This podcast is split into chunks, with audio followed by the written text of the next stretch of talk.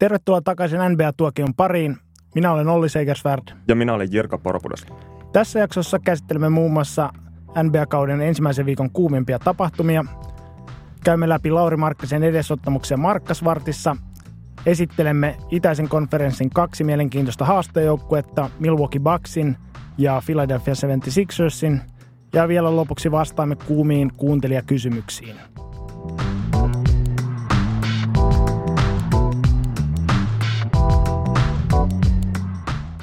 Yleensä NBA-kauden ensimmäinen ottelu on yksi ottelu muiden joukossa. Siitä vaan tehdään mediassa vähän isompi numero ehkä kuin tyypillisestä runkosarjaottelusta. Paitsi tällä kertaa kauden avannut matsi, jossa Boston Celtics pelasi Cleveland Cavaliersia vastaan, niin ei ollutkaan ihan tavallinen ottelu, koska peli oli pelattu noin viisi minuuttia ja koko itäisen konferenssin pudotuspelit ratkaistiin kertaheitolla, kun Gordon Haywardilta murtu sääriluu ja meni nilkkasijoiltaan todella, todella groteskilla tavalla. Tätä tapahtumaa on turha ehkä kuvailla sen tarkemmin, sen verran raadoista näöstä oli kyse, mutta tosiaan anteeksi, Boston Celtics, jota pidettiin itäisessä konferenssissa Cleveland Cavaliersin suurimpana haasteena,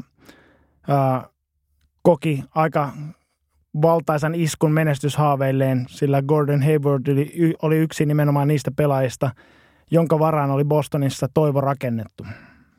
Ja ilman Haywardia ja hänen pelin luomistaan ja tilanteiden kehittelyään, niin koko Celticsin hyökkäyspeli pitää hahmotella uudestaan. Toinen Bostonin tähtipelaaja Kyrie Irving, joka siis saapui viime kesän aikana nimenomaan Clevelandista, niin hän tulee todennäköisesti ottamaan tässä ja on ottanutkin ensi, ensimmäisissä otteluissa merkittävää hyökkäyspelistä vastuuta – ja siltä näyttää, että tämmöinen, jos viime kaudella Bostonin hyökkäyspeli oli pitkälti Isaiah Thomasin osaamisen varassa, niin tällä kaudella se tulee, tullaan rakentamaan aika paljon Kyrie Irvingin varaan. Ja isoin kysymys on se, että onko Kyrie Irving oikeasti ns. voittava pelaaja, voidaanko hänen varansa rakentaa voittavaa joukkuetta. Esimerkiksi silloin, kun hän pelasi Cavaliersissa ennen LeBron Jamesia, niin joukkue voitti keskimäärin 26 matsia kaudessa tämä keskustelu on jostain syystä vellannut tämän Kyrie Irving kaupan jälkeen, varsinkin tuolla, tuolla ison valtameren toisella puolella, että ikään kuin Bostoni on, on tästä näpäytetty, että Kyrie Irving ei olisi voittava pelaaja, jonka varaan voittavaa joukkuetta pystyy rakentamaan. Mutta jos kriteerinä on hyvälle pelaajalle on se, että hän pystyy yksin kantamaan joukkueensa menestykseen, niin sitten voisi sanoa, että koko NBAissä ei ole oikeastaan yhtään tämmöistä voittavaa pelaajaa. Jopa LeBron James, joka yleisesti pidetään liigan tämän hetken parhaana pelaajana, niin hänelläkin on ympärillään ollut aika vahva, vahva joukko niin tähtipelaajia kuin roolipelaajakin ja silti menestys ei ole aina ihan kirkossa kuulutettu. Celticsilla tällä hetkellä ilman Haywardiakin on ihan vahva joukkue, mutta sen lisäksi kun heiltä puuttuu Hayward, niin heiltä puuttuu myös Marcus Morris, jonka polvi on ilmeisesti jotenkin rasittunut vielä ainakin jonkun viikon. Ja käytännössä tämä tarkoittaa sitä, että vaihtopenkiltä joudutaan nostamaan aloitukseen jätkiä ja joukkueen vaihtopelaajia ei oikeastaan ole semmoisia tunnettuja takunimiä kuin olisi voinut olettaa.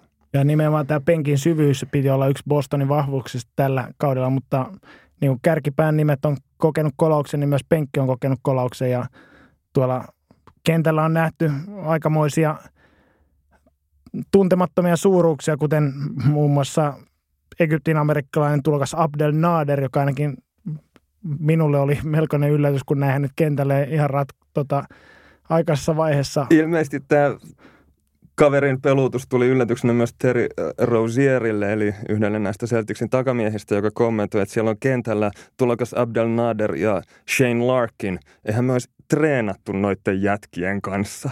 Eli sanomattakin on selvää, että Bostonilla on nyt ollut vähän vaikea kauden alku. Itse aloin epäillä omaa tota, osaamistani minkälaisena NBA-viisastelijana, kun ei, ei tota, Naderin – nimi eikä naama sanonut oikeastaan mitään, mutta ilmeisesti se ei hirveästi tarvitse hävetä, jos ei joukkuekaveritkaan mennä tunnistaa kaveria. Joo. Celticsin onneksi tilanne on sellainen, että tämä ei ole nyt Celticsille mikään kaikki peliin kausi, vaan enemmänkin semmoinen, että hyvä, jos tällä kaudella tapahtuu jotain positiivisia askeleita eteenpäin, mutta ennen kaikkea nuorukaiset Jalen Brown ja Jason Tatum kasvaa korkoa tämän kauden ja joukkueen tähtäin voidaan oikeasti hyvillä mielin siirtää vuodella tai parilla eteenpäin. Joo, tämä JJ-kaksikko, jotka olisivat tosiaan olleet nokkimisjärjestyksessä laiturin paikalla Gordon Haywardin takana, niin heidät on nyt nostettu, nostettu sitten ratkaisevaan rooliin ja olettavaa, että saavat hyvää oppia tältä kaudelta. Ja kuten viime jaksossa, kun kävimme Boston Celticsin tilannetta läpi, niin kyse on todella nuoresta joukkueesta, joka on rakennettu tosiaan silleen, että sen parhaat vuodet ovat vasta pari vuoden päästä päästä edessä, niin tota, tämä ei missään nimessä voi pitää katastrofaali, katastrofaalisena kuitenkaan Bostonin kannalta. Muita mielenkiintoisia juttuja, mitä tässä ensimmäisen viikon aikana on tapahtunut, oli Los Angeles Clippersin Patrick Beverlin ja Los Angeles Lakersin Lonzo Ballin ensimmäinen kohtaaminen. Lonzo Ballhan on siis kovasti hypetetty tulokas, jonka isä LaVar Ball on pitänyt kaikissa mahdollisissa talkshowissa ja medioissa ja heidän reality Facebook-sarjassaankin kovaa huutoa omien, oman jälkikasvunsa erinomaisuudesta. Ja tästä suivaantuneena Patrick Beverly katsoi sitten parhaaksi ensimmäisessä ottelussa vähän napauttaa tätä junioria ja käytti käytännössä koko ottelun siihen, että vainosi tätä Lonzo Ballia. Töni jyräs nurin, teki pallon saamisesta vaikeaa, pakotti pois mukavuusalueelta ja samalla räksytti koko ajan junnun naamaan. Joo, Lonzo Ball on ehkä tämmöinen pitkiin aikoihin, kuten sanot, niin hypetetyin tulokas ja häntä yleisesti on pidetty, jos ei suuren yleisjoukossa, niin ainakin oma isänsä mielestä tämän Los Angeles Lakersin tämmöisenä pelastajan hahmona, joka, joka tulee kantamaan tarunhohtoisen Los Angeles Lakersin menestykseen, niin tuota, äh, kuten Patrick Beverly tämän kauniisti muotoili, että jos isä alkoi päätään, niin poika joutuu maksamaan laskut ja niin tässä avausottelussa kävi. Ensimmäisessä matsissa Lonso teki kolme pistettä, heitti 2 kautta 12 kentältä ja molemmat vaparit ohi, mikä on ihan hyvälle heittäjälle varmaan osoitus jonkunnäköisestä tolaltaan olemisesta. Itse nauroin kaikkein eniten Snoop Doggin ilmaukselle, kun hän kommentoi tätä Lonzo Ballin tilannetta, että sen faija laittoi sen leijonan luolaan jalassaan kalsarit, jotka on tehty porsaan kyljyksistä. Tämä on... Mä, toi, toi on niin vahva mielikuva, että mä en oikeasti pää, mä en pysty katsomaan Lonzo Ballia tällä hetkellä ilman, että mä kuvittelen hänelle jalkaan porsaan kyljyksestä tehdyt shortsit. Tämä olisi todella mielenkiintoista nähdä kyllä, että alkuperäinen Snoop Doggin lausumana tämä, tämä Joo, mä, mä, mä, en tosi, mä en tosaan, I can't do the accent. Mutta toisaalta sitten Suomessa voidaan olla iloisia siitä, että Pekka Markkanen ei ole mennyt aukomaan päätään mihinkään jenkkimediaan tai kauheasti käynyt hypettämässä Lauria siellä sillä tavalla, että Laurilla olisi tämmöinen samanlainen tähtäin selässä tai otsassa, kun hän menee ensimmäistä kertaa kentälle. Mutta toisaalta ihan muista syistä olisi ollut mielenkiintoista nähdä Volkki tuolla jossain late night talk showssa astelevan sinne, sinne tota mestaruusvyö vyötä kannelle ja, ja tota, rintarottingilla ja laukovan aivan järjettömyyksiä omasta pojastaan. Ja itsestään ja kaikista muusta mahdollisesta. Kuitenkaan Lonzo ei ehkä siinä ekassa matsissa pelannut niin huonosti kuin numerot antaisi ymmärtää ja itse asiassa heti toisessa pelissä teki melkein tripla-tuplan Phoenixia vastaan 29 pistettä, 11 levaria ja 9 syöttöä. Eli kyseessä on kyllä, voitaisiin ajatella, että kyseessä on lahjakas nuori mies, jonka todellinen pelitaito on jossain Fajan näkemyksen ja tämän ensimmäisen ottelun välimaastossa. Joo, tässä otteissa Phoenixia vastaan täytyy kuitenkin pitää mielessä, että Phoenix saattaa olla tällä kaudella liigan huono joukkue, ja jos ei huono joukkue, niin ainakin tällä hetkellä kaikista seka, seka, pahiten sekaisin oleva joukkue. Phoenix kärsi ensimmäisessä ottelussaan historiallisen 48 pisteen tappion, joka kertoo siitä, että ilmeisesti kaikki ei mennyt harjoitusleirillä ihan putkeen, että kauden alkuun ei oltu ihan valmiita – Joo, si- siis siinä tämä, että 48 pistettä häviää kauden ensimmäisessä pelissä, niin mikä joukkue NBA-historiassa ei ole hävinnyt niin pahasti. Ja toisaalta Phoenix Suns, joka on kuitenkin NBAssä 50 vuotta pelannut, niin ei ole ikinä yhdessäkään ottelussaan kokenut noin kovaa tappiota. Sen lisäksi joukkue teki vain 76 pistettä, mikä on melko vähän. Se on vähemmän kuin joukkue viime kaudella teki yhdessäkään ottelussa. Ja sen lisäksi yhdessä matsissa Phoenix Sunsin takamies Devin Booker teki vähän ehkä lypsämällä, mutta kuitenkin 70 pistettä ihan yksinäänkin. No seuraavassa ottelussa tosiaan mainittu ottelu Lakersia vastaan, niin Phoenix kärsi muistaakseni yhden pisteen tappio, mutta sitten taas seuraavassa, sitä seurannessa ottelussa Los Angeles Clippersia vastaan oli vuorossa taas 42 pisteen turpasauna. Ja joukkueen toisen vuoden pelaaja Marcus Chris hyvin tämän kiteyttiin, kun luetteli joukkueen ongelmia, että ongelma oli pallon liikkeessä, ää, yrityksessä, puolustuspelaamisen sitoutumisessa, puolustuksen rotaatioissa sekä kommunikaatiossa. Jääkö siitä oikeastaan mitään jäljelle, mikä on sitten ollut onnistunut näissä Phoenixin alkukauden otteluissa? No tuohon voisi ehkä lisätä mahdollisiin juttuihin levypallot ja heittämisen, mutta ei nekään tainnut ihan putkeen mennä, jos 42 pinnaa tuli tauluun. Ja sitten kun pisteenä in päällä, niin toi Phoenixin viime kesän neljäs, neljäntenä varattu Josh Jackson, jota on, joka on hyvin lahjakkaana myös koripalloja pidetty, niin keitti yli jo kolmannessa ottelussa urallaan sen verran pahasti, että vaihtoon tullessaan niin alkoi sor, sormilla osoittelemaan pistoolin jälkeen katsomoa ja, ja totesi vaan jollekin katsojalle, että fuck you, niin ei sekään uran alkoi ihan ruusuisesti lähtenyt käyntiin.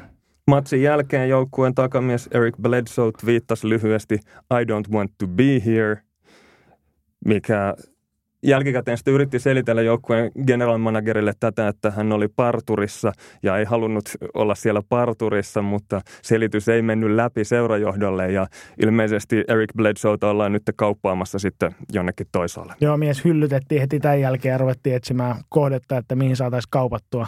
Oletettavaa, että tämmöisen tapahtuman jälkeen niin markkina-arvo ei ole kuitenkaan kauhean korkea, että odotettavissa ei ole, että kovin suuria tähtipelaajia tulisi tulisi sitten Phoenixiin vastineeksi. Joo, ja siinähän sitten, kaup- kun kauppaa ruvetaan käymään, niin siellä toinen osapuoli tietää, että Phoenix on vähän veitsikurkulla ja pakkoraon edessä. Joutuu nyt Bledsoe jonnekin kauppaamaan. Todennäköisesti Bledsoe on saatavilla nyt melko halvalla, kunhan vaan ottaja jostain löytyy. Ja kuten ostoskanavan tapana sanoa, eikä siinä vielä kaikki. Tunti tämän Bledsoen tweetin jälkeen, niin tultiin sitten julkisuuteen, että – Joukkueen päävalmentaja Earl Watson ja kolme hänen apulaisvalmentajansa olivat saaneet kenkää. Ei ollut kuitenkaan NBA-historian ihan nopeimmat potkut Earl Watsonilla. Joo, vuonna 1972 Dolph, äh, Dolph Shays Buffalo Bravesista sai ensimmäisen ottelun jälkeen potkut. Sinänsä mielenkiintoinen tilanne, että mitä seurajohto on siinä ekassa pelissä nähnyt, mitä ei ole kesän aikana havainnut sillä tavalla, että todettiin, että annetaan tälle valmentajalle 48 minuuttia aikaa näyttää osaamisensa, ja jos ekamatsi ei mene putkeen, niin sitten annetaan kenkää. Ja tosiaan, kun viime kaudella kummastusta herätti tämmöinen, histo- ei nyt ehkä historian tapahtuma, mutta poikkeava kuitenkin, että koko viime kauden aikana yksikään valmentaja ei saanut potkuja, potkuja niin tällä kaudella ei tarvinnut odottaa sitä kuin kolme peliä, niin ensimmäinen valmentaja sai lähteä. Erityisesti mua naurattaa tuossa Phoenixin tilanteessa se, että miten tämä homma on tällä tavalla mennyt, että kesällä on ollut, kesäliigassa on pelattu draftin jälkeen, harjoitellut nuoret pelaajat, sitten on ollut harjoitusleiriä ja on pelattu harjoitusmatseja – ja sitten siinä vaiheessa, kun kausi alkaa, niin todetaan, että eihän nämä kärryn pyörät pysy todellakaan paikallaan. Ja koko homma leviää totaalisesti aivan tien, niin kuin saman tien käsiin. Kaikki nuoret pelaajat rupeaa osoittamaan mieltä ja sekoilemaan. Ja koko valmennusjohto saa kenkää kolmannen pelin jälkeen. Mitkäköhän siellä on fiilikset tässä, nyt kun lähdetään katsomaan, että kautta on vielä se 79 peliä jäljellä. Että kuinka pitkä tästä kaudesta tuleekaan? Mutta mm, paistaa se aurinko risukasankin, että itsekin olisin ollut valmis veikkaamaan, että Phoenixin pelaajat varailee jo ensi kesän kesälomamatkoja, mutta tota, tämmöinen klassinen dead coach bounce koettiin tässä myöskin, että uuden valmentajan tai tilapäisesti nimitetyn päävalmentajan Jay Trianon johdolla ää, Phoenix otti heti ensimmäisestä ottelusta sitten voiton Sacramentosta tosi, mutta voiton kuitenkin ja mielestäni esitti jopa varsin pirteitä esityksiä, että ihan kokonaan ei ole pyyhe heitetty kehään tämän kauden osalta. Toisaalta toi dead coach bounce, eli se, että joukkue pelaa hyvin vapautuneesti ja ehkä semmoisella tavalla, johon vastustaja on ollut vaikea valmistautua, niin on hyvin yleinen ilmiö ja todennäköisesti voittoja ei kauhean montaa tarvitse ainakaan heti putkeen odottaa aina kun, kun tuota joukkojen kokoonpanoa katsoo, niin t- tähän on ajatukseen on helppo yhtyä.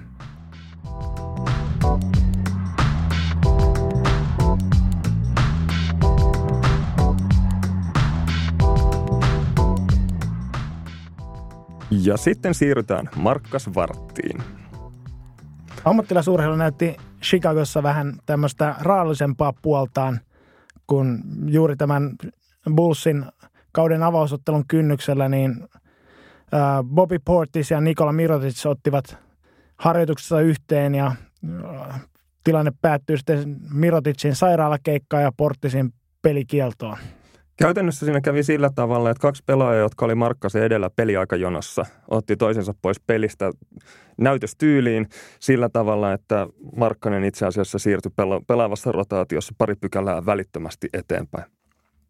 Ja tosiaan niin kyse oli, että molemmista, molemmat olivat näitä Chicagon nelospaikan pelaajia, jotka ainakin niin kuin alustavasti odotettiin, että Mirotis tulisi olemaan alvausviisikossa ja Portis on tämmöinen jo pari, parin kauden veteraanina ja lupaana pelaajana olisi todennäköisesti ollut sitten seuraavaksi näytön paikan. Ja nytten voi sanoa, että Markkasen onneksi kävi niin, että tota, Markkanen nousi suoraan aloitusviisikkoon ja itse asiassa penkiltäkään ei takaa ole tulossa yhtään toista saman paikan pelaa, joten käytännössä vastuuta ja peliminuutteja nyt tarjolla niin paljon kuin vaan Markkanen jaksaa pelata. Tämä onnenkantamoinen oli seurausta siitä, että Portisilla ja Miroticilla on ollut jo vuosikaudet kuulemma treeneissä erilaista kärhämää ja ovat tapelleet peliajasta. Ja tämä sanailu nyt kulminoitu jonkunnäköiseen tönimiseen, jossa Mirotic oli aloitteellinen ja kolmatta kertaa, kun yritti uida sitten Portisin liiveihin, niin Mirotic saikin sitten itse Portisilta nyrkin naamaansa, jäi kanveesiin makaamaan verilammakkoon ja vammoina niin murtumia kasvoissa ja yläleuassa ja aivotärähdys. Ja nämä murtumat yläleuassa itse asiassa on niin vakavia, että vietiin sairaalaan ja häntä odottaa nyt leikkaushoito. Ja Portis sitten myöhemmin sai kahdeksan ottelun pelikiellon. Oltaisi voitu jopa heivata pihalle saman tien, että pelaajasopimuksessa on tämmöinen tämmöinen pykälä, joka maastaa sopimuksen välittömän purkamisen, mutta tota, sitä ihan ymmärrettävästi sinänsä Bulls ei mennyt tekemään, että yleensä tuppaa olemaan tässä ammattilaisurheilussa semmoinen sääntö, että jos olet lupava nuori pelaaja tai muuten vain tähtiluokan pelaaja, niin saat aika paljon anteeksi. Joo, joku esitti ajatusleikin, että irtisanoisiko Bulls esimerkiksi Lauri Markkasen sopimukseen, jos Lauri päälliköisi treeneissä tuolla tavalla ja lataisi vaikka Robin Lopezia turpaan. Meidän onneksi tilanne on sellainen, että ei tarvitse pelata, että Lauri Markkanen olisi siellä treeneissä Lopezia hakkaamassa. Mutta jos tästä yrittää etsiä tämmöistä kultareunusta tästä synkästä pilvestä, niin tämä voi jopa Bullsin tietää, tietää hyvää tulevaisuuden kannalta, että edellisen kerran kun tiettävästi on vastaavallainen tapahtuma Bullsin harjoituksessa nähty, niin muuan Michael Jordan oli tintanut Golden State Warriorsin nykyistä päävalmentajaa ja silloista joukkuetoveriaan Steve Curryä naamaan ja tämän kyseisen kauden seurauksena Bulls juhli nykyisi tai tällä hetkellä viimeisintä mestaruuttaan, niin liekö samanlaiset askelmerkit tällä kaudella tiedossa?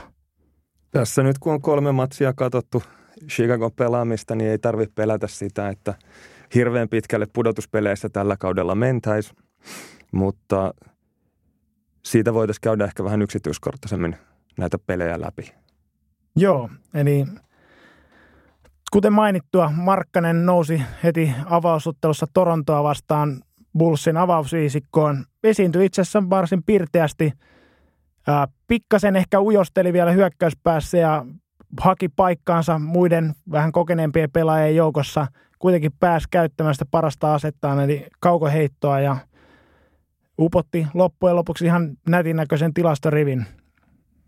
Joo, kaikkein tärkeimmät tilastot tässä vaiheessa kautta Markkaselle on kuitenkin noin peliminuutit.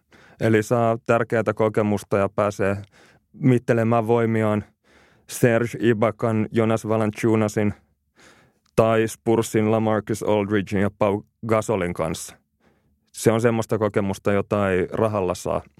Ja kuten tiedettiinkin, ja viime jaksossakin vähän, vähän asiaa arvioitiin, että Lauri Markkasen vahvin osaaminen on siellä hyökkäyspäässä, erityisesti se korintekotaito, ja sitä on toki päässyt näyttämään, mutta ainakin mielestäni ehkä tämmöisiä jopa rohkaisevampia merkkejä on osoittanut puolustuspäässä, että ihan semmoinen pyöroovi, mitä jotkut halusivat hänestä, hänestä ennen kautta sanoa, niin Markkanen ei ole ollut, vaan on ihan fiksusti puolustanut joukkojen konseptin puitteissa ja pystynyt ajoittamaan jopa näille isommille ja fyysisille, fyysisille sisäpelaajille pistämään ihan hyvin kampoihin. Ja voisi sanoa, että varsinkin tässä ensimmäisessä ottelussa Torontoa vastaan, niin Markkanen oli siellä puolustuspäässä varsin näkymätön, mutta tämä täytyy ottaa ehdottomasti positiivisena asiana. Joo, tässä vaiheessa näkymättömyys puolustuksessa ja levypalloissa on iso plussa, koska siinä vaiheessa ei ainakaan tullut ihan hirveitä virheitä tehtyä. Spursia vastaan sitten taas Markkasella oli kädet täynnä Aldridge ja Kasolin kanssa, mutta se ei sinänsä ole yllätys, koska Spurs on tämmöinen hyvin laskelmoiva joukkue, joka pelaa harkittua korista.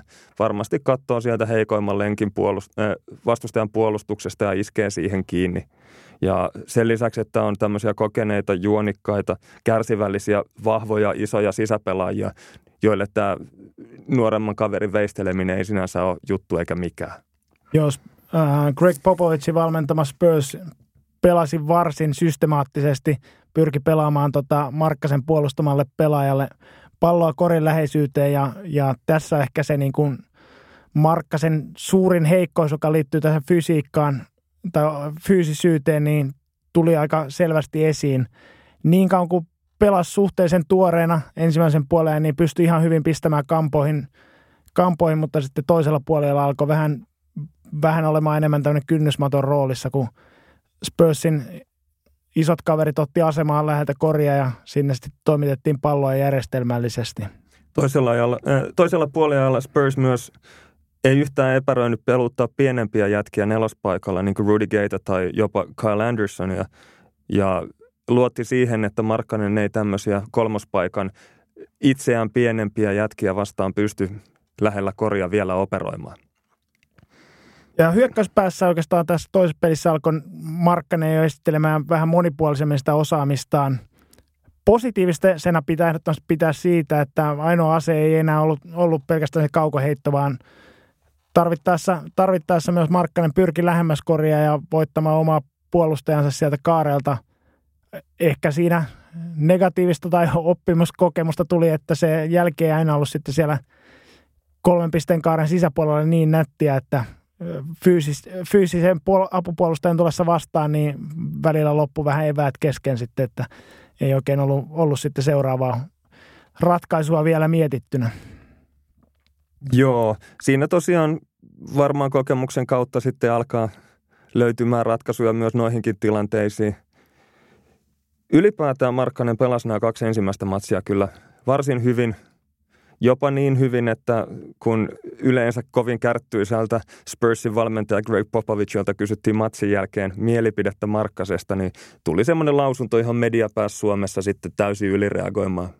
Eli sivuuttivat sen, että Popovic ennen tätä vastaustaan niin tarkisti, että haastattelija on Suomesta ja vastasi sitten hyvin diplomaattisesti.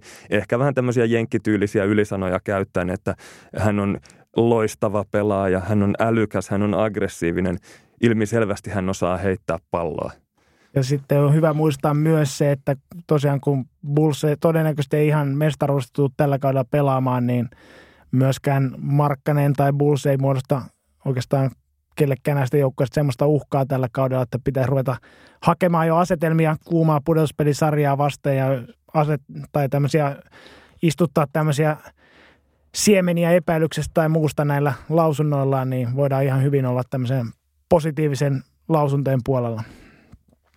Kolmannessa pelissä oli sitten voisi sanoa jopa jonkunnäköinen läpilyönti Markkaselta, kun ensimmäisellä puoliajalla hän oli aivan täysin liekeissä Clevelandin puolustusta vastaan, heitti 5 kolmosta ennen puoliaikaa ja näytti todellakin siltä, että hän kuuluu nyt NBAihin ja tämä on hänelle oikea paikka. Joo, siinä ehkä nähtiin se parhaimmillaan, että silloin kun tuo kaukoheitto tippuu, niin se peli on todella helppoa ja todella nättiä myös NBA-tasolla. Tällä viiden kolmosen kolmospommituksella Markkanen itse asiassa nousi NBA-historiaan, hetkinen, oliko tulokkaiden kolmen ottelun kolmosennätyksellä ja upottanut... Tulokkaiden kolmen ensimmäisen ottelun kolmosennätys, josta sitten joku repi huumoria. Tämmöisiä tilastoja voidaan veistellä sitten sopivilla rajauksilla itse kullekin sopivia. Joo, tässä on hyvä muistaa se, että NBA on myös tämmöinen vahvasti tilast, tai koripallon tilastopeli ja NBA vahvasti tilastoitu liiga, niin kyllä joka vi, tai harva se viikko nostetaan ensin jotain ennätyksiä, joita jollain saralla on tehty. Eli vaikka sinänsä tämä on totta kai hyvä merkki Markkasen sopeutumisesta NBA-palloon, niin tämä nyt ei varmasti ole semmoinen, että vuoden tulokaspalkinto olisi jo tässä vaiheessa jaettu, jaettu tämmöisen historiallisen teon tehneelle pelaajalle. Pikemminkin ehkä tilanne on sellainen, että en, matsin ensimmäinen puoli aika näytti silleen, että Kevin Love ei ole lukenut scouting reporttia tai ei ole nähnyt Pekka Markkasta missään talkshowssa mouhottamassa Lauri Markkasen erinomaisuudesta, vaan ei osannut puolustaa Markkasta juuri ollenkaan, antoi hänelle heittotilaa ja kyllä varmaan tämän matsin jälkeen muistaa, että se Bullsin 2-4 niin kättä naamaan, kun kaveri on kaaren takana. Sinänsä tämä on mielenkiintoinen, kun Kevin Lavin joukkuetoveri Dwayne Wade oli ainakin ottelun jälkeen kertonut medialle, että pelaajat kyllä tietää heti ensisilmäyksellä, että milloin on kyse pelaaja, pe, tai todellisesta pelimiehestä ja kun Cleveland oli Bullsin kohdannut jo tuossa harjoitusotteluissa, niin oli kuulemma ollut kaikille sel- selvää, että Markkanen on tämmöinen pelimies. Mutta ilmeisesti Kevin Love ei ollut tässä samassa keskustelussa ollut sitten mukana. Tai sitten Kevin Love on vaan vähän laiskan pulskea puolustaja ja ei viitti ihan sinne kaarelle asti kaikkia tulokkaita vastaan tulla tässä vaiheessa kautta. Ja sitten myös joukkuetoveri LeBron James oli päässyt Markkasesta lausumaan muutaman sanasen ja Suomessa tämä oli otsikoitu niin, että LeBron James oli kertonut, että Markkanen voi oppia lentämään. Tämä oli semmoinen asia, mitä mä oon tässä vähän kammoksunut ja kauhulla seurannut pitkin kauden alkua, että Suomessa käännetään sanasta sanaan mitä erinäisimpien amerikkalaisten sanomisia. Ja varsinkin tämä, että kun jenkit käyttää aika rajoja ylisanoja, niin suomeksi käännettynä niin nämä otsikot vaikuttaa aika hurjilta, mutta tässä on ihan puhdas jopa käännösvirhe, koska alkuperäinen LeBron Jamesin kommentti meni niin, että hänellä on nyt mahdollisuus, hän voi tehdä virheitä ja oppia lennossa, learn on the fly, mikä sitten Saska Saarikoski oli sitten kääntänyt, hän voi oppia lentämään, mikä on hieman erikoinen käännös ainakin mun korvaani. Toki jos lentämään oppiasta olisi puuttu, niin se olisi kyllä ollut, ollut semmoinen ylisana, jota edes jenkit ei tapaa viljellä, että Joo, kaiken kaikkiaan tästä voisi ehkä tiivistää sillä tavalla, että NBAssä tulokkaiden tulikaste on aina tyly ja se, että siitä selviää jalat kuivana, niin on hyvä suoritus ja voisi sanoa, että kolme ensimmäistä peliä meni Markkasella paremmin kuin varmaan useimmat osas odottaa, ainakaan useimmat seuraajista NBAssä ja verrattuna näihin luokkakavereihinsa Markel Fultziin, josta puhutaan myöhemmin, Lonzo Balliin, joka jahdattiin eh, ulos leijonan luolasta näissä ihmeellisissä porsaankyljys shortseissaan, tai Josh Jackson, joka katsoi parhaaksi tehdä näitä ampumiseleitä yleisöön jo kolmannessa uransa kolmannessa ottelussa, niin voisin sanoa, että Markkanen on tietyllä tapaa pelannut korttinsa toistaiseksi heitä paremmin. Mutta toki on hyvä muistaa, että näitä häiriöitä tapahtuu hyvin pienellä otoskoolla toisenkin suuntaan. Kukapa meistä ei muistaisi vuoden 1999 tai silloin se lockout season, kun alkoi vasta vuoden 1999 puolella, niin ensimmäisessä ottelussa Ray Friends kolma, uransa kolmannessa ottelussa teki 24 12 tilastoriviin 29 minuutissa Shaquille O'Nealia vastaan. Niin ihan Hall of Fame-ura ei LaFrenskään pelannut, vaikka tämmöisiä otteita esitti jo ensimmäisissä otteluissa. Nyt joudun kyllä myöntämään, että mä en muista. No sitten oikeastaan, mitä tässä odottaisi näkevänsä Markkaselta seuraavissa peleissä, niin semmoinen ehkä pari yksinkertaista asiaa, mitä, mitä tulee mieleen, millä voisi auttaa tätä joukkuetta on paljon paremmaksi. Ää, ensimmäinen on se, että Markkasen screenin teko on vähän tuommoista köykäistä tällä hetkellä. Se näkyy oikeastaan siinä, että hän ei itsekään pysty vapautumaan niistä tämmöisiin pick and pop tilanteisiin. No toinen tekijä tässä on varmasti se, että noin Chicagon pelintekijät on sen verran heikkoa luokkaa, että he ei pysty luomaan, luomaan niitä paikkoja Markkasella. Eivätkä ole itse sen verran vaarallisia, että vastaaja joutuisi epäröimään niin kuin vaihtamisen kanssa. Että ihan hyvin mieli voidaan laittaa vastaaja isokin sentteri puolustamaan Chicagon ää, pelintekijöitä, eikä siinä ainakaan Chicagon, Chicagolle tapahdu mitään hyvää siinä tilanteessa. Juu, esimerkiksi Chicagon pointeista Jerian Grant näytti viime vuonna ihan hyvältä pelaajalta tämmöisen palloa dominoivien pelaajien, kuten Jimmy Butler ja Dwayne Wadein rinnalla. Mutta nyt kun hänellä on tämä joukkueen pää pallon käsittelijä vastuu, niin hän näyttää siltä, että on hyvin, hyvin hukassa, ei saa hyökkäyksiä käyntiin. Saati sitten, että pystyisi luomaan joukkuekavereilleen helppoja, hyviä heittopaikkoja. Ja sitten se toinen asia, mitä toivoisi ehkä näkevänsä Markkaselta, että kun joutuu painimaan tämmöisiä vastaan isompia pelaajia vastaan, ehkä sen levypallon pelaamiseen, niin keskittyisi enemmän siihen jo junioripelaajan opetettavaan sulkemiseen ja ehkä vähän vähemmän siihen hyppimiseen pallon perään, niin tämä olisi negatiivinen tekijä ehdottomasti Markkasen omassa tilastorivissä, mutta todennäköisesti voisi ainakin tässä uran kehitysvaiheessa auttaa enemmän sitä omaa joukkuettaan. Apua Bullsin joukkue tosiaan tarvitsee, koska Bulls on ikään kuin viisikoton joukkue. Tai sanotaan näin, että ne olisi ihan hyvä joukkue, jos niillä olisi aloitusviisikko, joka ei koostuisi näistä jätkistä, jotka joukkueessa tällä hetkellä pelaa. Joo, voisi sanoa, että toi Bullsin avausviisikko on, olisi ihan hyvä, hyvän NBA-joukkueen kakkosviisikko. Ja sitten taas vastaus, että toi Bullsin kakkosviisikko voisi olla tuossa kehitysliiga eli G-liigissä ihan hyvä ykkösviisikko, mutta ihan oikein niin hyvän NBA-joukkueen kamaa se ei missään nimessä ole. Esimerkiksi ekassa matsissa Bullsin aloitusviisikko pelasi melkein 10 minuuttia yhtenä yksikkönä ja sen jälkeen Hoiberg penkin päässä totesi, että hetkinen, että kaikki nuo kaverit alkaa piiputtaa, että eiköhän vaihdeta ne kaikki kerralla. Ja siinä vaiheessa, kun lyötiin viisi vaihtomiestä kentälle, niin joukkue hävisi seuraavat viisi minuuttia, 22 pistettä ja matsi oli siinä. Ja jotta tätä Markkasen hyökkäystehoa voitaisiin asettaa vielä kontekstiin, niin on hyvä huomata, että tosiaan toi Bullsin joukkuekonsepti ja pelintekijät on sen verran heikkoa, heikkoa luokkaa ollut, että oikeastaan yhtään niin kuin hyvää korintekopaikkaa ei Markkaselle ole saatu luotua tällä niin kuin joukkuetekemisellä tai jonkun muun joukkue toverin omalla yksilösuorituksella, vaan Markkanen on käytännössä joutunut itse ottamaan tai luomaan ne kaikki korintekopaikat itse – niin tota, se väistämättä syö vähän tehoja, mutta kohtuullisen hyvällä menestyksellä kuitenkin Markkanen on siinä onnistunut. Joo, voisi tavallaan sanoa, että äh, joukkueen aloittava sentteri Robin Lopez on joukkueen ainoa oikea aikuinen NBA-pelaaja. Ja siis ratkaisijoiden puutteesta kertoo esimerkiksi se, että tämä Lopez katsoo parhaaksi heittää käytännössä aina, kun koskee palloa hyökkäyspäässä. Ja esimerkiksi Spursia vastaan heitti uransa ensimmäisen onnistuneen kolmosen ajauduttuaan sellaiseen tilanteeseen, että no mitäs muutakaan tässä voisi tehdä.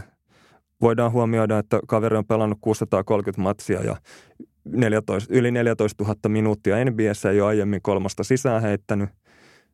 Niin heitti yhden Spursia vastaan ja heti Clevelandia vastaan seuraavassa pelissä toisen kolmosen. Se meni levyn kautta, että kyseessä ei ole heittäjä, mutta siellä ratkaisuja on tarjolla ja niitä ottaa ne, jotka kehtaa. Tämä on hyvä merkki siitä, että Bulls saattaa olla pian käsissä liigan parhaiten heittävä etukenttä. no vitsit vitseinä, mutta toi tota, Markkanen Lopez tandem toimii kyllä hyvin yhdessä kentän kummassakin päässä. Heillä on hyvät roolit, jotka ei oikeasti mene päällekkäin. Lopez on sisäpelaaja ja Markkanen pelaa kaarella. Ja tavallaan on vahva puol- Lopez on vahva puolustaja, vahva levypallopelaaja, sulkee vastustajan niitä kaikkein vahvimpia jässiköitä, tekee omille jätkille levypallotilanteita ja pelaa ammattimaisesti. Ja noissa oikeastaan kahdessa ekasottelussa niin on ollut puolustuspäässä Markkaselle hankaloita, hankalia vastustajia. Eli niin Toronto kuin San Antonio Spurskin pelaa pitkälti kahdella tämmöisellä perinteisellä isolla pelaajalla. Eli on käynyt niin, että myös Markkanen on joutunut painimaan tämmöistä itseään isompaa ja fyysisempää pelaajaa vastaan. Kun nykyään alkaa olla, olla siten, että suurin osa joukkoista pelaa vain yhdellä isolla pelaajalla, niin silloin tämäkin puolustuspäässä toimii tämä parivaljakko paljon paremmin. Eli Robin Lopez voi ottaa sen vastustajan ison sisäpelaaja ja Markkanen pääsee sitten vähän tuommoista ehkä liikkuvampaa, mutta kuitenkin pienempää ja vähemmän fyysistä pelaajaa vastaan painimaan, niin siinä nähdään sitten myös se, se että miten, miten jalka liikkuu sitten, kun puolustaa pelaaja, joka enemmän pelaa naamakoria kohti. Ellen ihan väärin muista, niin taisi olla niin, että kauden ekassa ottelussa niin 12 joukkuetta kolmesta kymmenestä pelutti kahta perinteistä isoa jätkää. Ja 18 joukkueella oli vain yksi iso jässikkä, joka käytännössä meni siis Lopesin lautaselle ja Markkanen saisi syödä salaattia siinä rinnalla sitten. Joo, eiköhän se riitä Bullsista tähän hätään. Markkanen on osoittanut hyviä otteita, joukkue ei niinkään. Tästä joku mäkihyppytoimittaja taisi jo Twitterissä reagoida, että Suomessa seuraaminen on ihan täysin sairaaloista sen takia, että keskitytään joukkueurheilulajissa vain yksilön suorituksiin. Mutta tilanne on kuitenkin sellainen, että Chicago Bullsinkin organisaatio Chicago organisaatiokaan ei taida olla pahoillaan siitä, että joukkueet ei ihan putkeen mene ja on enemmän kiinnostuneita siitä, että heidän joukkueensa tulevaisuus, eli Lauri Markkanen, tässä nyt on näyttänyt hyviä otteita henkilökohtaisella tasolla ja kehittyy ja menee eteenpäin. Ja joukkueesitykset varmasti kiinnostaa sen verran paljon seurajohtoa, että toivottavasti tulee mahdollisimman monessa ottelussa takkiin, että saadaan mahdollisimman hyvä varausvuoro sitten ensi kesällä. Joo, seuraavaksi voitaisiin siirtyä tarkastelemaan sitten paria sellaista joukkuetta, jotka ei enää tähtää tulevaan draftiin, vaan oikeasti pudotuspeleihin ja haluaa menestyä. Eli tarkoituksena olisi käsitellä seuraavaksi Milwaukee Bucksia ja Philadelphia 76ersia. Seuraavassa jaksossa käsitellään sitten vielä Denver Nuggetsia ja Minnesota Timberwolvesia. Nämä on neljä hyvää esimerkkiä siitä, miten parhaat tulevaisuuden lupaukset Jenkeissä nykyään on NBAssä tämmöisiä, joku voisi sanoa Amerikan kaksimarkkasia – eli seitsemän jalkaa pitkiä, kaksi kolmetoista pitkiä kavereita, jotka pystyy tekemään oikeastaan ihan mitä vaan siellä kentällä. Ja kun sanotaan, että pystyy tekemään ihan mitä vaan siellä kentällä, niin tulevaisuudessa mä luulen, että nimi on silloin viitataan on Jannis Antetokumpo Milwaukee Bucks. Joo, että Jannis Antetokumpo, joka on nimenä jo varmasti liigan pahin lausuttava, niin on tämmöinen kreikkalainen 22-vuotias ää, todellinen tuommoinen satutarina tai tuolta Nigeria-siirtolaisten poika tullut laittomasti aikana Kreikkaan, ää, elättänyt perhettään myymällä veljensä kanssa tämmöistä erilaista rihkamaa Ateenan kaduilla. Jossain vaiheessa on, on tota, saanut sitten koripallon käteensä ja päätynyt tämmöisiin epämääräisiin YouTube-videoihin – jotka sitten on ajautunut NBA-skauttien käsiin ja sitten tässä tapauksessa voi jo kirjaimessa sanoa, että loppu onkin sitten historiaa. Joo, jotta toi Disney-tarina saisi vielä lopulliset täydelliset käänteensä, niin Antetokumpo varattiin NBAihin 2013 ja hän opetteli englantia katsomalla Prinssille Morsian leffaa, joka jotenkin sopii tämmöiselle nigerialaistaustaiselle pelaajalle kuin nyrkki silmään – Joo, ja tosiaan Janis aloittaa jo viidettä kauttaan Minnesotan, anteeksi, Milwaukeein riveissä. Ja siitä huolimatta tämän kesän draftissa varattiin tota, kym, jopa kymmenen Jannista vanhempaa pelaajaa ja 14 samanikäistä. Eli nuoresta iästä huolimatta alkaa olla aikamoinen konkari. Ja tosiaan viime kaudella niin Milwaukeeissa Jannis johti, johti tota joukkuettaan niin pisteessä, levypallossa, syötöissä, riistoissa kuin blokeissakin. Eli Joo. aika lailla tämmöinen joka paikan höylä. Joo, Jannis tekee kentällä ihan mitä tahansa, paitsi heittää kaukaa.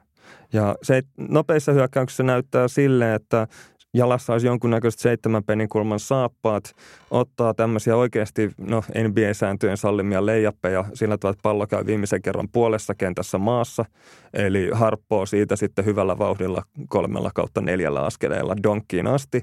Toisaalta sitten jos tekee leijapeissa Eurostep-sivuttaisliikkeitä, niin siinäkin oikeasti on sädettä sen verran, että voisi semmoisen liikkeen vetästä laidasta laitaan tai kummankin sivurajan kautta. Ja tosiaan pelaajatyyppinä tai urheilijatyyppinä, niin kyse on seitsemän jalkaisesta eli noin 213 senttisestä pelaajasta, joka pelaa joukkueessaan itse asiassa aloittaa pelin tekijänä. Ja tota, voisi sanoa, että oikeastaan yli, fysiikaltaan yliluonnoisin pelaaja sitten LeBron Jamesin, että meidän, meidän tota, tavallisesti sen kuolevaista on ihan turha, turha niin haaveillakaan tämmöistä teosta, mitä hän pystyy tekemään urheilijana. Joo. Antetokumpu on ottanut kesällä vielä lisää massaa ja voimaa sillä tavalla, että pistää paikaltaankin nykyään donkkeja tämmöisten isojen sisäpelaajien naamaa. Aivan järjettömän näköistä toimintaa. On niin tehokasta, on tehnyt pisteitä melkein piste per minuutti tahdilla tällä kaudella. Eli neljä ottelun jälkeen pistekeskiarvo on 37 pistettä okei, taas varoitus pienestä otoskoosta, mutta 37 pistettä 38 minuutissa on aika järjetön keskiarvo. Ja tosiaan niin, tota, järjetöntä urheilullisuuttaan valtavan pitkää varttaa ja hu- hurjaa syliväliä, niin Janis hyödyntää siinä, että hän on, voisi sanoa, nopeassa hyökkäyksessä täysin pysäyttämätön pallon kanssa vauhtiin päästyään, että siinä on isompien tai pienempien miesten ihan turha yrittää, yrittää mennä väliin, niin ja muuten jälki on aika rumaa. Ja sitten myös tuo puolustuspelaaminen maistuu Jannisille hyvin ja siinä noin perhoshaavin kokoiset kädet on tehnyt myös aika muista tuhoa. Joo, Jannis se huiskii riistoja ja raapii jokaista syöttöä, joka siellä kentällä annetaan ja lätkii blokkeja samalla tavalla kuin etelämies itikoita. Se on ihan, ihan järjetöntä se, kuinka aktiivinen ja vaikuttava pelaaja voi puolustuksessa olla.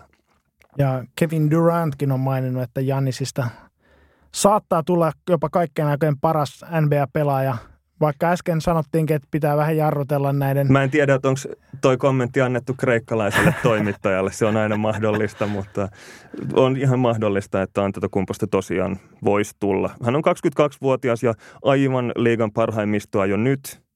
Jos ei suurempia loukkaantumisia tule, koputin puuta, niin Hall of Fameri ainakin. Kyllä.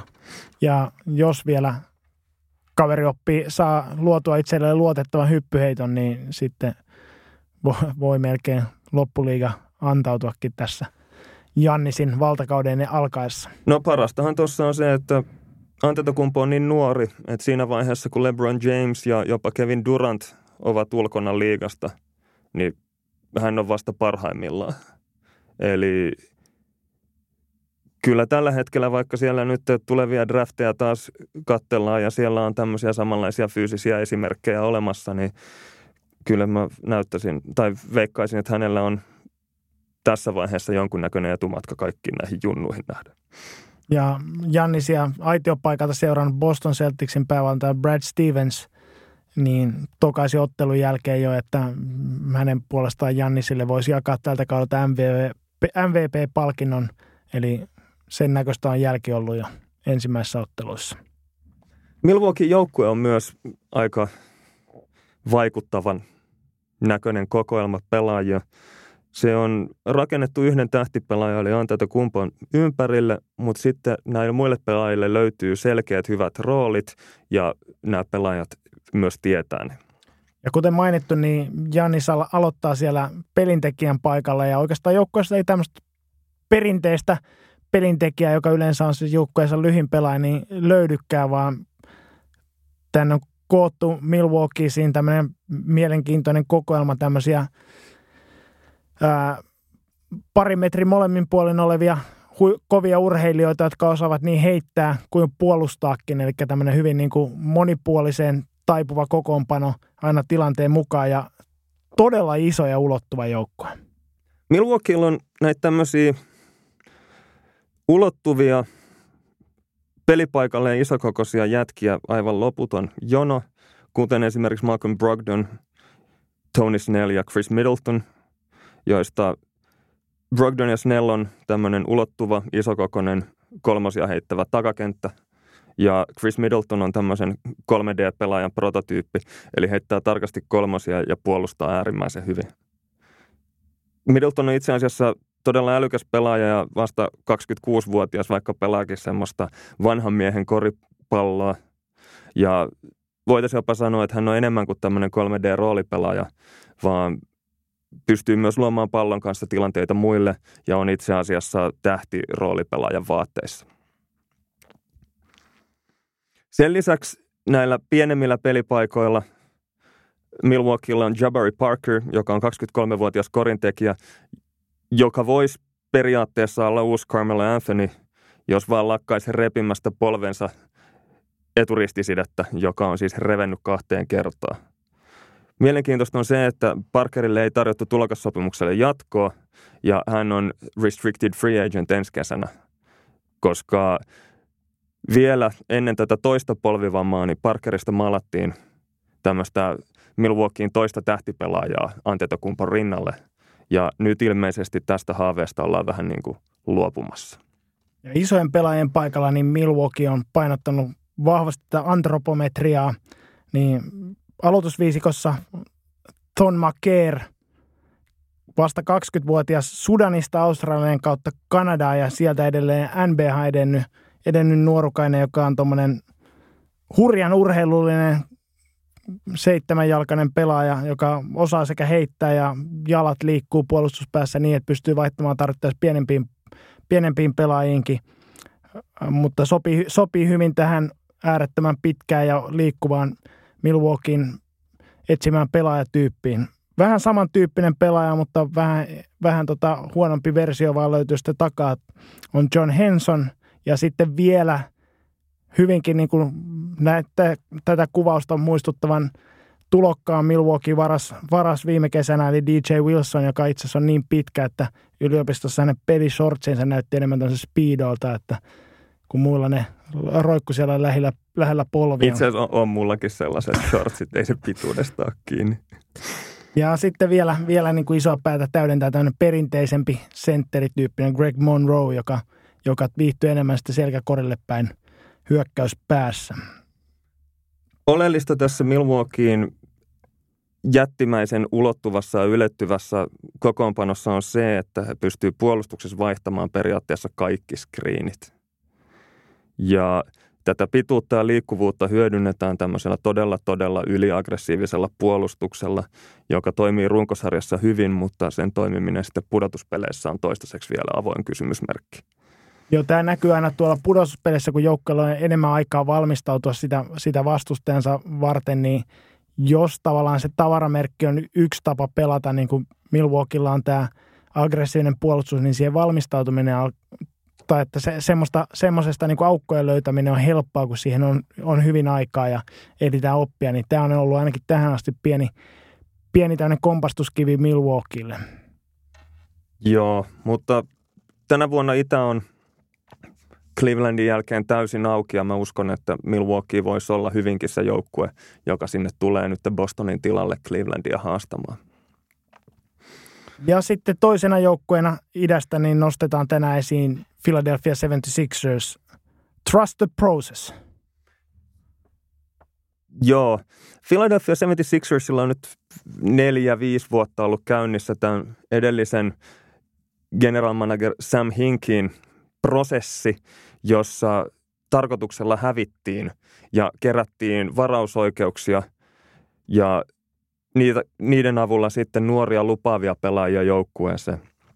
Ja sitten kun näistä nuorista pelaajista, kun tämä oli sen verran kest, pitkäkestoinen jopa tämä prosessi, että nämä nuoret pelaajat alkoivat vähän vanhentua siinä matkan varrella, niin näitä nuoria pelaajia sitten puntattiin eteenpäin siinä vaiheessa, kun todettiin, että tästä ei tullutkaan staraa, että on ihan vain normi NBA-pelaaja. Niin näitä nuoria pelaajia vaihdettiin sitten uusiin varausvuoroihin ja toivottiin, että niistä arpalipuista jostain sitten löytyisi jotain päävoittoja.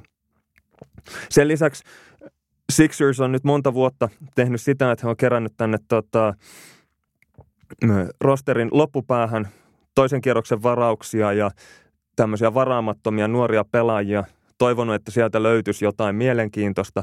Ei ehkä heidän omaan käyttöön, mutta sitä varten, että näitä pelaajia sitten pystytään kauppaamaan eteenpäin ja haalimaan taas lisää näitä kullanarvoisia varausoikeuksia.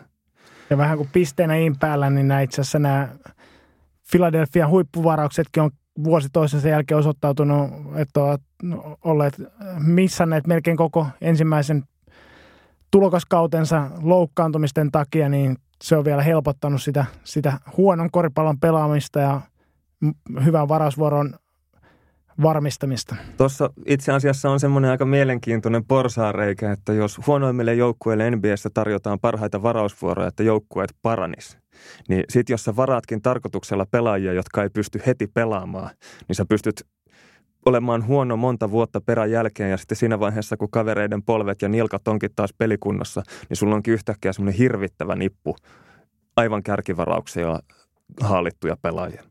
Ja kun tähän asti Philadelphia oikeastaan keskittynyt vaan haalimaan tämmöisiä mahdollisimman hyviä, hyviä lahjakkuuksia porukkaansa, niin tänä kesänä pikkasen näytti olevan tämmöinen suunnanmuutos, että alettiin hiljalleen tästä, tästä tota, nuorukaisporukasta hitsaamaan oikeita joukkuetta ja muun muassa free agent markkinoilta kiinnitettiin kokenut heittäjä J.J. Redick hyvin mielenkiintoisella yhden vuoden ja 23 vuoden sopimuksella. Yhden vuoden ja 23 miljoonan, anteeksi, sopimuksella. Ja oleellista tässä on se, että Philadelphialla niin tota, toistaiseksi kaikki on pelkkää lupausta ja jos se ja on ilma vielä sakeena ja esimerkkinä on se, että jos rakennat joukkueen sen varaan, että sä varaat loukkaantuneita pelaajia, niin tavallaan sulla on sitten varasto täynnä vähän entuudestaan jo kolhiintuneita tuotteita ja ei voi ikinä tietää, että missä vaiheessa ne sitten prakaa uudemman kerran. Ja jos katsoo, mitä tästä sotkusta voisi vois sitten syntyä, niin kolme tuommoista mielenkiintoista nimeä, joiden varaan on, tätä tullaan tulevaisuutta rakentaa, niin on kaikki etukentän pelaaja Ben Simmons, joka varattiin jo toissa kesänä, mutta tosiaan vasta nyt pääsi tekemään debyyttinsä. Ää, Dario Saric, kroatialainen tähtipelaaja ja ehkä tämmöinen todellisen kulttipelaamainen sen noussut Joel Embiid. Kaikki on etukentän pelaajia ja hyvin tämmöisiä epätyypillisiä pelaajia, että jos näitä näitä tai epätyypillisiä isoja pelaajia ja hyvin viihdyttäviä sellaisia. Jos jotenkin näitä haluaisi kuvata, niin Ben Simonson aloittaa myös Philadelphian pelintekijänä. Dario Saric on tuommoinen, ehkä voisi sanoa hiukan köyhemmän miehen Nikola Jokic, todellinen taikuri pallon kanssa ja Joel Embiid – josta oikeastaan liikaa ylisanoja ei voikaan keksiä, että mitä, mitä, missä hänen potentiaalinsa on. Että tämmöinen vertaus on tehty, että hän voisi olla niin kuin tode, tai tuommoinen kaikkien aikojen legenda Hakeem Olajuwon, mutta siitä vielä turboahdettu versio ja kolmen pisteen heitolla varustettu, mikäli kaikki tulee loksahtamaan kohdalleen. Teoriassa Sixersin rotaatiosta voisi tulla liigan parhaiten palloa käsittelevä ja syöttävä. Sitä se ei todellakaan tällä hetkellä ole ja kaikki hyökkää vuorotelle ja odottaa vuoroaan sitten. Vaikuttaa vähän semmoisilta YouTube-bileiltä, joissa tota, katsotaan toisten näyttämiä videoita ja sitten vaan koko ajan mietitään, että mä haluan näyttää mun oman videon nyt.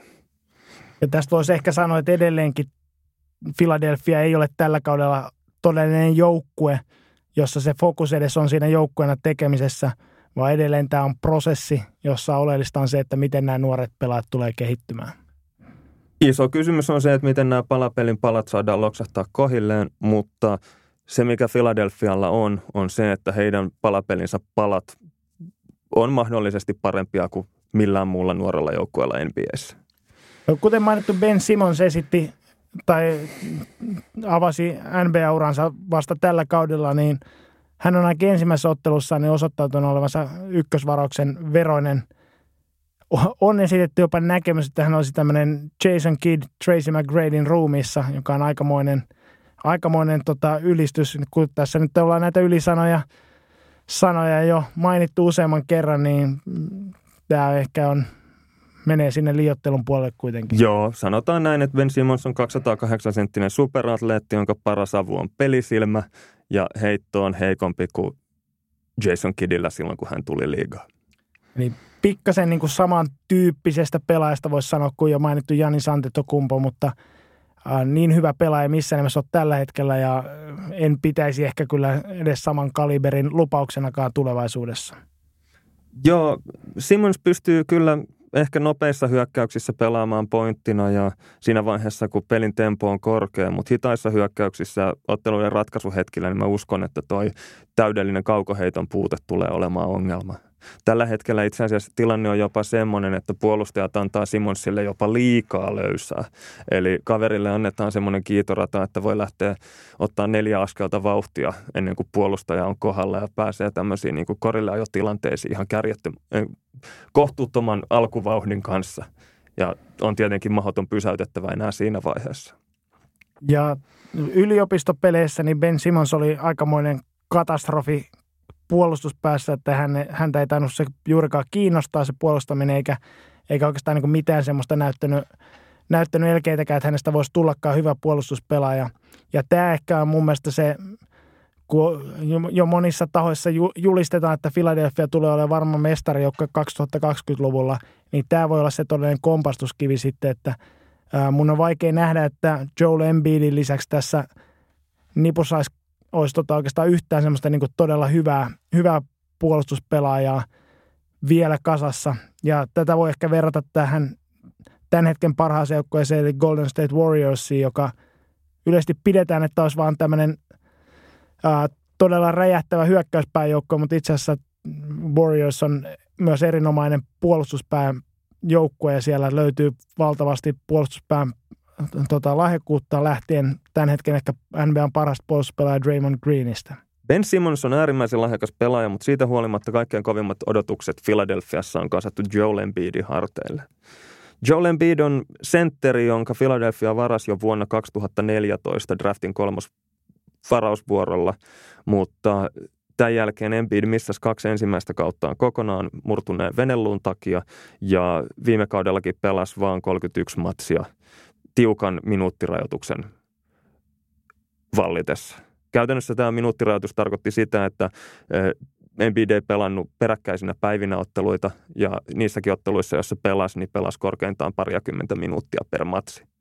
Jopa tämä varoittava esimerkkinä pidetty, pidetty Greg Oden, joka siis oli hyvin loukkaantumisherkkä isomies, niin hänkin pelasi kolmella ensimmäisellä kaudella 51 ottelua enemmän kuin Embiid. Joten todella, todella vähän on Embiidilläkin NBA-kokemusta takanaan. Mutta se pitää, pitää kaverista mainita, että ää, aloittanut koriksen hyvin myöhään, eli vähän on korista pelannut ylipäätänsä ja oikeastaan joka kerta, kun hän on palannut tämmöiseltä pitkältä loukkaantumiselta, niin hän on ollut entistä valmiimpi ja entistä parempi koripalloilija – Joten Joo. hyvin poikkeuksellista lahjakkuudesta on kyse tässä. Joo, ja siis tämä on semmoista vielä omituista luonnonlahjakkuutta siitä, että omaksuu asioita todella nopeasti. Ja esimerkiksi yliopistossa postissa, kun häntä tuplattiin, niin kerran pystyi tuplaamaan jostain suunnasta ja sen jälkeen tiesi odottaa, että sieltä se puolustaja saattaa tulla ja osasi reagoida näihin tilanteisiin. Käsittämättömän lahjakas iso kaveri, joka osaa heittää kolmosia, jolla on todella hypnoottinen jalkatyö pallon kanssa korinalla, pyörii, hyörii kukaan oikein tiedä, että miten häntä pystyisi puolustamaan. Mutta ongelmana on tosiaan ollut tämä terveys. Ja mahdollisesti saattaisi Embiid olla jo tällä hetkellä koko liigan dominoivin iso pelaaja lähellä korjaa kummassakin kenttäpäädyssä. Erinomainen puolustuspelaaja äh, sekä niin tämmöisenä korivahtina, että myös niin kuin jal- liikuttaa jalkoja ja pystyy tarvittaessa kaarella puolustamaan. Ja hyökkäyksessä tosiaan voisi sanoa, että tämmöinen viimeinen toivo näistä selkää korille päin pelaavista senttereistä pystyisi olemaan dominoiva siinä roolissa, mutta ainakin tällä kaudella viihtynyt paljon enemmän tuolla kaaren nupissa ja heittänyt kolmosia ja lähtenyt sieltä ajamaan. Tämä sopii ehkä Philadelphian prosessiin, mutta se ei välttämättä olisi ihan optimaalinen tilanne joukkueen kannalta häntä käyttää tällä tavalla. Joo, itse ainakin koen, että toi täysin optimaalinen fysiikka menee hukkaan, jos ei kaveri vaivaudu lähemmäs korja pelaamaan. Ja joku voisi sanoa, että tämä kaaren nupissa seisoskelu ja pallon pyytäminen siihen – kolmen pisteen kaarelle niin on tietyn sortista vallankäyttöä ja oman roolin kasvattamista, koska niin kauan kuin siinä nupissa seisoo pelaaja, niin joukkue ei voi vaihtaa laitaa ilman, että syöttää sille nupissa seisoskelijalle. Ja sitten tämä nupissa seisoskelija voi vetää välistä omat ratkaisunsa aina silloin, kun siltä tuntuu. Toisin kuin jos on semmoinen perinteinen iso jätkä, joka menee korinalle odottamaan, että hänelle syötetään, niin silloin on oikeasti niiden pikkujätkiä armoilla siinä, että koska tätä isoa nälkästä kaveria ruokitaan siellä korjalla. Embiidin yhteydessä pitää toki mainita myös mihin somepresens, joka on myös tämmöinen luonnonlapsimaisen valloittava. Ne ei oikeastaan niin kuin arastele kenellekään sanoa suoraan mielipidettä, on kyse toista NBA-pelaajasta tai mistä tahansa julkiksista, niin hän on oikeastaan tämmöisen kulttimainetta saavuttanut jo kentän ulkopuolellakin nuoresta iästään huolimatta. Joo, Embiid on näyttänyt niinä vähinä minuutteina, joita on koriskentällä NBAssä esiintynyt, niin todella suurta lupausta ja todella on kyllä Philadelphian se johtotähti, jos tämä joukkue joskus jonnekin tulee menemään. No sitten yksi näistä rakennuspalikoista on Markel Fultz, viime draftin ykkösvaraus, jonka Sixers osti Bostonista lähettämällä tilalle kolmannen varauksen ja sitten tulevan ykköskierroksen varauksen, jonka suojaukset ja määrättömästi, että mistä joukkueesta se tulee, tuleekaan sitten aikanaan, niin on sen verran monimutkaiset, että, että niitä ei tässä kannata lähteä luettelemaan. Mutta joka tapauksessa maksoi Philadelphia Fultzista aika kovan hinnan. Toisaalta Fultzia pidettiin tämän vuoden draftin tämmöisenä kaikkein parhaana pelaajana ja siitä ei oikeastaan ollut keskustelua, että, että kuka varataan ensimmäisenä, vaan enemmänkin pohdittiin, että mille joukkueelle se ensimmäinen varaus päätyy. Nyt kuitenkin, kun kausi alkoi, niin on käynyt ilmi, että Fultzilla on ilmeisesti olkapää jotenkin täysin säpäleinä. Jopa niin rikki, että kaveri on joutunut kesäaikana muuttamaan vaparityyliään, koska ei pysty nostamaan käsiä niin ylös, että saisi vaparit heitettyä entisellä tyylillä. Ja Mielenkiintoista on myös se, että Philadelphia valmentaja Brett Brown sanoi, että Fultz on kesän aikana muuttanut tätä heittotyyliään täysin omatoimisesti ja siitä kenellekään mainitsematta. Ja itse ainakin valmentajana olisin vähän hämillään, jos kävi silmiä, että pelaajat tekee tämmöisiä ratkaisuja ihan itsekseen. Ja Fultz oli äh, yliopistosarjassa ihan itse asiassa hyvä heittäjä, mutta tämän heittotyylin muutoksen seurauksena voisi sanoa, että hänellä ei ole käytännössä tällä hetkellä heittoa ollenkaan. No, niin vapariviivalta kuin toki pelitilanteessakaan vähänkään kauempana korista. Niin tämä oikeastaan näkynyt aika dramaattisella tavalla Fultzin pelaamisessa, kun hän ei ole tämmöistä ää, niin kuin muista moderneista huipputakameista poiketen, niin hän ei ole mikään ihan semmoinen huippu, kuitenkaan huippuatleetti. On enemmän tämmöinen pehmeä, suhteellisen iso kokoinen ja tämmöinen pehmeä liikkeissä ja ää, hyökkää sitä monipuolisesti ja hyödyntää, hyödyntää sitä, sitä tota, monipuolista osaamistaan, niin tämä heiton puute on johtanut siihen, että hän ei ole myöskään niin kuin pystynyt niitä voittamaan niitä yksi vastaan yksi tilanteita, kun olisi pitänyt sitten käyttää sitä omaa fyysisyyttään. Tällä hetkellä, kun katsoo Philadelphia pelaamista, niin Fultz näyttää sille, että toljottaa ilman palloa tilanteissa niin siellä laidassa ja on melkein kädet lanteilla ja töllöttää, kun muut pelaa. Ja ilmeisesti ei oikein ole tottunut operoimaan ilman palloa ja pelaamaan itseään vapaaksi, vaan ollut enemmänkin semmoinen kaveri, joka saa sitä palloa leipoa sitten niin kuin mielimääriä niin paljon kuin haluaa. Jos Ben Simmons oli niitä esittänyt nimenomaan loistokkaita otteita tulokas, tulokkaana, niin Fultz on ehkä sieltä ollut yksi suurimmista pettymyksistä tästä tulokasvuosikerrasta, että voisi sanoa, että hän tällä hetkellä näyttää köyhemmin Ray Feltonilta ja – Ray Feltonhan toki on tunnettu siitä, että hän on NBA-historian eniten otteluita aloittavana pelaajana yli 20 rasvaprosentilla pelannut pelaaja, että se ei ole hirveän mairitteleva, mairitteleva vertaus sitten. Joo. Toki täytyy sanoa, että kyllä Fultz edelleen pääsee pallon saadessaan korille, mutta kun ei pysty nostamaan käsiä ylös, niin viimeistely on ollut täysin mahdotonta ja on itse asiassa tällä hetkellä liigan blokatuimpien pelaajien joukossa – ollut tällä kaudella pienellä otostokoolla toki. Ja näin sivusta katsojalta on oikeastaan jäänyt se vaan epäselväksi, että miksi, minkä takia Philadelphia peluttaa näin selvästi rapakuntoista pelaajaa, että tota, voisi kuvitella, että alkaa käymään meidän itseluottamuksenkin päälle, että kun ei onnistumisia oikein tuppaa tulemaan. Ilmeisesti tässä on vähän semmoinen, että Filadelfiassa on nyt näitä tulokkaita varattu loukkaantuneina ja sitten pidetty sivussa vuositolkulla. Ja tällä kaudella on nyt tarkoitus viedä tätä prosessia eteenpäin ja sen takia on nyt pakko lyödä sinne parasvaloihin myös Fultz vaikka puolikuntoisena. No sitten vielä pelaaja, joka tuosta Philadelphia joukkoista kannattaa nostaa esiin, on Charlie Okafor. 2015 vuoden kolmospikki, joka on tällä hetkellä loukkaantuneena sivussa, tulee tuomaan oman osansa tähän Philadelphia etukentän tukkisumaan, jossa, jossa siis jo mainittu Embiid ja Simons ja Dario Saric miehittää ja tota, näistä oikeastaan kaksi vaan voi pelata samaan aikaan, että on mielenkiintoinen nähdä, miten minuutit tulee jakautumaan. Joo, Jalil Okafor on sikäli vähän hankalassa saumassa nyt. Hän on tämmöinen hyökkäysvoittoinen pelaaja, joka on puolustuspäässä täysin eksyksissä ja, ja hänelle vähän vaikea löytää ehkä roolia tuosta Embiidin, Simonsin, Saricin rinnalta. Ja luulenkin, että Philadelphia kauppaisi Jalil Okaforin eteenpäin hyvinkin mielellään, jos jostain löytäisi, lyötäisi sopiva tarjouspöytä.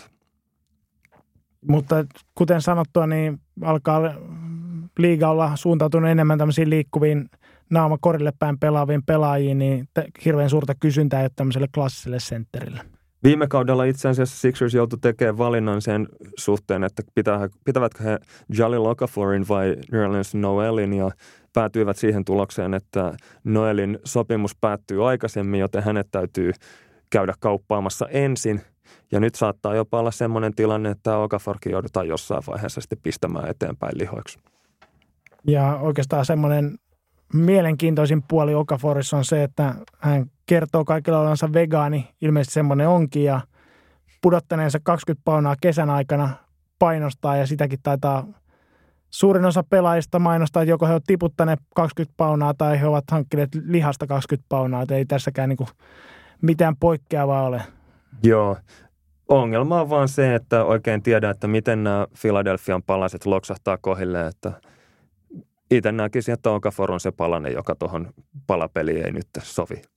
Filadelfiassa on ihan tosiaan tämmöisiä ää, viihdyttäviä pelaajia palloille useampikin, että pelejä voi katsoa siltä, siltä kantilta, mutta ennen kaikkea mielenkiinto keskittyy si- siihen, että miltä tämä joukkue tulee näyttämään 2020 vuonna. Ja siinä uskoisin, että myös Filadelfian seurajohdolla on, on fokus siinä samassa.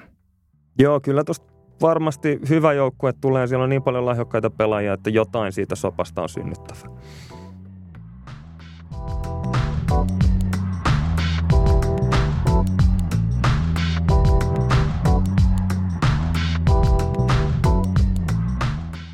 Tuossa männä viikolla kysyttiin Twitterissä mahdollisilta kuulijoilta ky- kysymyksiä, jotka heitä kiinnostaisi, joihin haluaisivat kuulla vastauksia NBA-tuokiossa – joten käydään seuraavaksi läpi kuumimmat kuulijakysymykset. Twitter-käyttäjä Vojamies kysyy, onko aika ajanut ohi Andrew Robertsonin kaltaisista spesialisteista muina kuin minimisopimuspelaajina? Tähän on helppo vastata, että kyllä ja ei. Riippuu täysin siitä, että minkälainen joukkue siinä ympärillä on. Että jos on käytössä neljä muuta heittäjää ja tämä heittorajoitteinen puolustusspesialisti on se jo viisikon ainoa, ainoa tota, heittotaidoton pelaaja, niin silloin va- voi olla paljonkin arvokkaampi joukkueelleen, mutta sitten taas, jos, jo, jos tota, siellä viisikossa pelaa muitakin tämmöisiä heittotaidottomia, esimerkiksi isoja pelaajia, niin aika vaikea, vaikea tämmöisen puolustusspesialisteilla löytää isompia minuutteja, jolloin se arvokin on selvästi vähäisempi. No sitten nimimerkki Hannu Hakanen kysyy, jos Suomen kansallispuistot olisivat koripallojengi, mikä olisi teidän viisikko ja pelipaikat? No niin, tämä oli vähän ehkä erikoisempi kysymys, mutta kyllä mä laittaisin pelijohtajan paikalle UKK-puiston ja sisäpelaajiksi komp perusteella pallas yllästandemin ja Kaarella mulla pelaisi sitten pyhä luostokombo ihan vaan sen takia, että mun tädillä on siellä mökki. Onko sulla näkemystä kansallispuistoihin?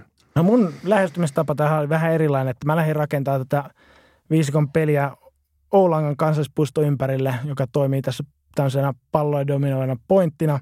Ja sille sitten pick and roll kaveriksi otetaan siitä viereltä vitospaikalle Riisitunturin kansallispuisto. Viisikos pitää olla äkkilämmin heittejä. Otetaan siitä tästä ihan meidän läheltä Sipoon korpi sitten siihen paikalle. Sitten tämmöinen aliarvostettu työmyyränä, niin ehdottomasti Hiidenportin portin kansallispuisto kolmospaikalle ja sitten kenttää levittämään nelospaikalle, niin isketään vaikka Saaristomeren kansallispuisto. Seuraava kysymys tulee kakkosdivarijoukkue Kotkajengiltä ja heitä kiinnostaa, mikä on Lauri Markkasen vaikutus Petteri Koposen NBA-uraan ja onko NBA pakko mielle Petteri Koposelle?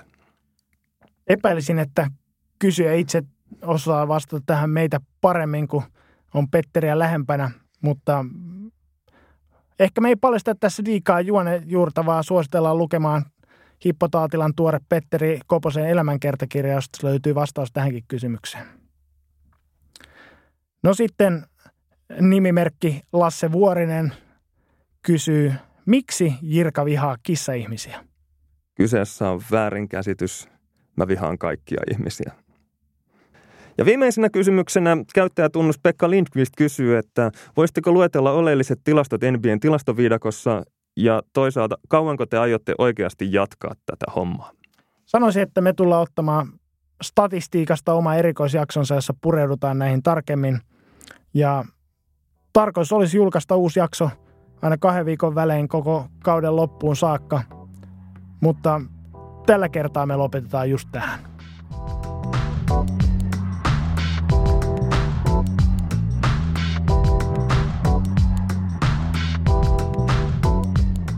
Tilaa NBA-tuokio sieltä, mistä hankit omat podcastisi ja käy ar- antamassa meille arvostelut. Lisäksi voit seurata NBA-tuokiota Twitterissä at NBA-tuokio, missä voit esittää meille lisää kiperiä kysymyksiä ja kommentoida jo kuulemaasi.